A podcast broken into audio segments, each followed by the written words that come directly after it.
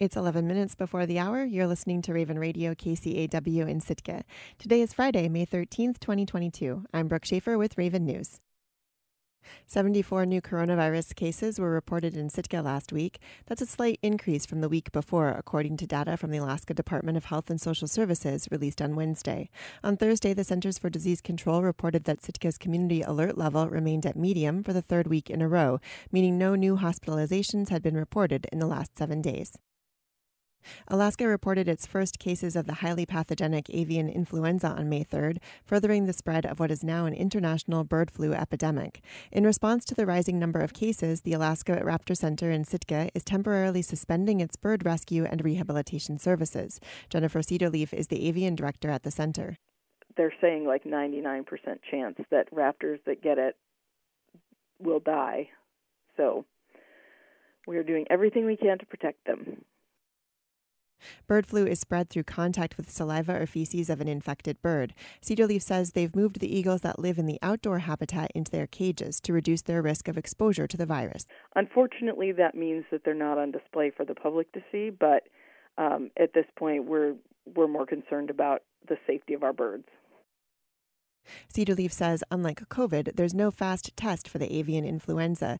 It can take up to two weeks to get the results from a sample. So far, no cases have been reported in Southeast, but Cedarleaf believes that the Alaska Raptor Center may be the only organization in Southeast that's currently testing for the virus.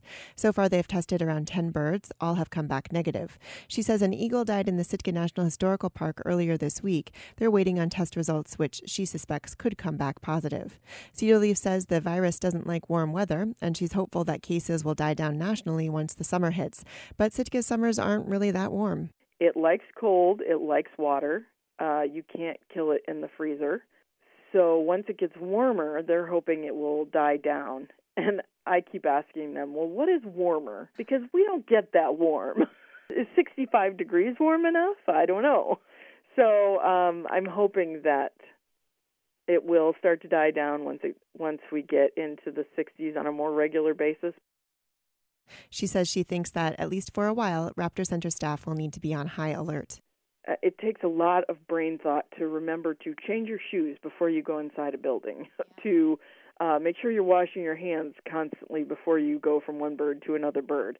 Um, it's just like I'm sure very similar to what the medical profession was dealing with with COVID. You know, you don't want to spread it anymore than you possibly can. You know, so it's it's hard. The center is still open for visitation, and while they're currently not accepting outside birds, if you encounter a sick or injured bird, you can call their emergency phone line at 907 738 8662.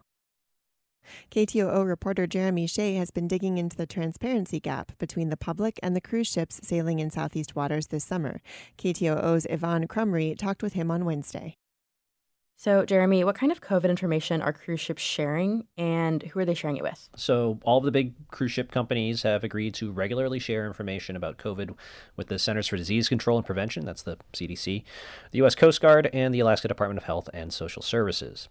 Some of the guidelines I've seen show they're collecting like you know lots of personal information that's protected, but uh, also information that could be summarized as public health metrics that a lot of us have become familiar with during the pandemic. Stuff like case rates, hospitalization figures, and deaths. Okay, so say I worked in tourism, could I look up how many cases are on a ship coming into town? Yeah, not not really. Uh, even though these government agencies are collecting this information, they're only publishing a few pieces of it, and what is getting out there isn't isn't very helpful. Uh, the CDC has a system for color coding every ship every day, and it goes from green to red. Green means there's no COVID on board. Red means a ship's onboard medical capacity is overwhelmed. The Carnival Spirit, for example, which was in Juneau over the weekend, has been in the orange category.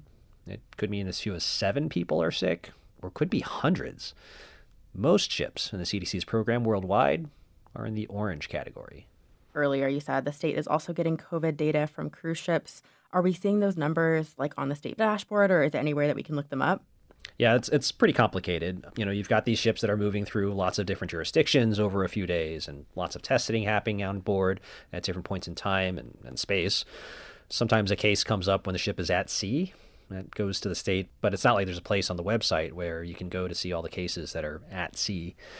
Or maybe someone tests positive in Skagway, but they're quarantined on the ship and not actually in Skagway anymore. Basically, the state health department says the COVID stats they publish are not a good tool for understanding cruise ship outbreaks or the kinds of impacts that they may or may not be having on the communities they visit. Here's Sue Schrader's takeaway. She's a longtime Juneau resident who's been concerned about cruise ships for lots of reasons, but lately because of COVID. Wow.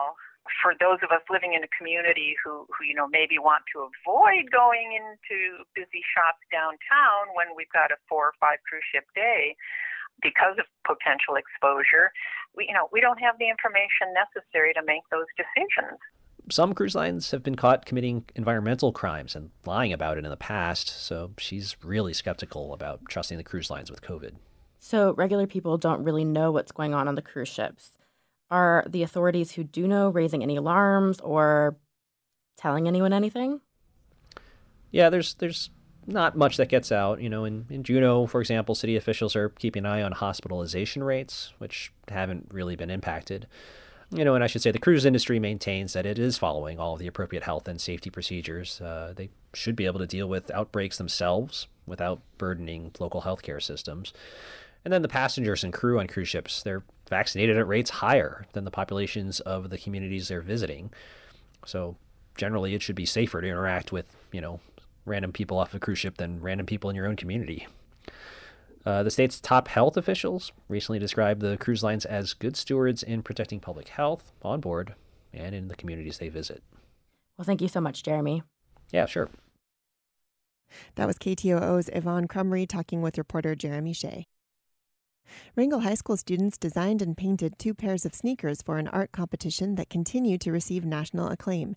As KSTK's Sage Smiley reports, the shoes already won at least $15,000 for the school's art program and a chance to win more than triple that. Along Wrangell's Front Street, almost every storefront has the same sign. It's miniaturized and taped to every till in the grocery stores downtown. Vote to help win $50,000 for the WHS art program, it says. Vote for Wrangell every day until May 6th. The signs have pictures of two pairs of painted Vans shoes as well. I'm so excited. I'm just. Uh. Paige Baggin led the group of Wrangell art students that entered this year's Vans Custom Culture Contest, where high schools design shoes to represent hometown pride and the legacy of one of the Vans founders. The endeavor paid off. Wrangell was first accepted into a group of 250 competing schools, then the top 50 schools nationwide, and after a public vote, made the top five designs in the United States. Like, it feels really, really good to, like, I, I guess you like everybody else in the community also thinks that like art is just as important as I think it is. All the community support, like it's really easy like when you're in the bubble of just like going to school, going home, doing homework, going to school, and then like the art program is suffering so much. It's really easy to like be like, oh, no one cares about art, like. um, but no, so many other people feel like exactly the same way as I do. Like so many people think that it's so important, and just to see like how the community has come together Wrangell community members made social media groups to remind people to vote each day for the Wrangell students' shoe designs. The two pairs of shoes, one pair with Wrangell sunset scenes, another with Tlingit inspired formline art, beading, marten fur, and buttons, are proudly displayed in the window of a downtown Wrangell business. Like all the support was really, really exciting. Former Wrangell students and community members spread the voting link coast to coast. Southeast Regional Native Corporation Sealaska and Alaska based rock band Portugal the Man shared Wrangell's shoe designs. News organizations all over the state shared stories about Wrangell's shoes. Some students even got to meet U.S. Senator Lisa Murkowski, who posted a video with them on her social media. The students say they feel like Wrangell's success in this nationwide competition is an underdog story. Some of the top 50 schools came from communities of hundreds of thousands of people. Generously, Wrangell has about 2,300 people on the whole island. Here's senior Rowan Witherspoon. It's great to see that uh, even with a small community, you can win a people's vote because um, it really just shows that like all you really have to do to succeed in life is to try. Art teacher Tasha Morse agrees. You have to dare to try. You have to dare to make mistakes. You have to put your neck out there. And that's what all of us have done. Like nationwide to be in the top 5 is astronomical. We have a high school population of 62 children. And that is not much. The art student spent hours brainstorming about what makes Wrangell special, then poured that into the design of two pairs of shoes, and Morse says she thinks it shows. The painted shoes have gained the school and the students wider attention than she ever thought was possible. She says when she got the email that Wrangell made the top five schools, she burst into tears. Really exciting completely surreal. This is probably like the most surreal thing that's ever happened in my life. Like these kinds of things happen to other people. Other people go on game shows and win money. Other people win contests. Other people do this. It's not something that happens to people like us here in Wrangell. You know, it just feels really surreal. Junior Cassidy Cowan says she feels like the Vans Custom Culture competition has put Wrangell on the map. Just a little think, town, yeah. not even known on a map you have to tell someone where you were. Just a little island turned into bigger. Then we ended up. As one of the top five schools in the Vans Custom Culture competition this year, Wrangell has already won $15,000 for its art program and is in the running to win a $50,000 grand prize. The top school will also win a visit from Vans officials and a school wide barbecue, among other prizes. The winner of this year's competition will be announced next week, the week of May 16th. In Wrangell, I'm Sage Smiley. I'm Brooke Schaefer, and this has been Raven News.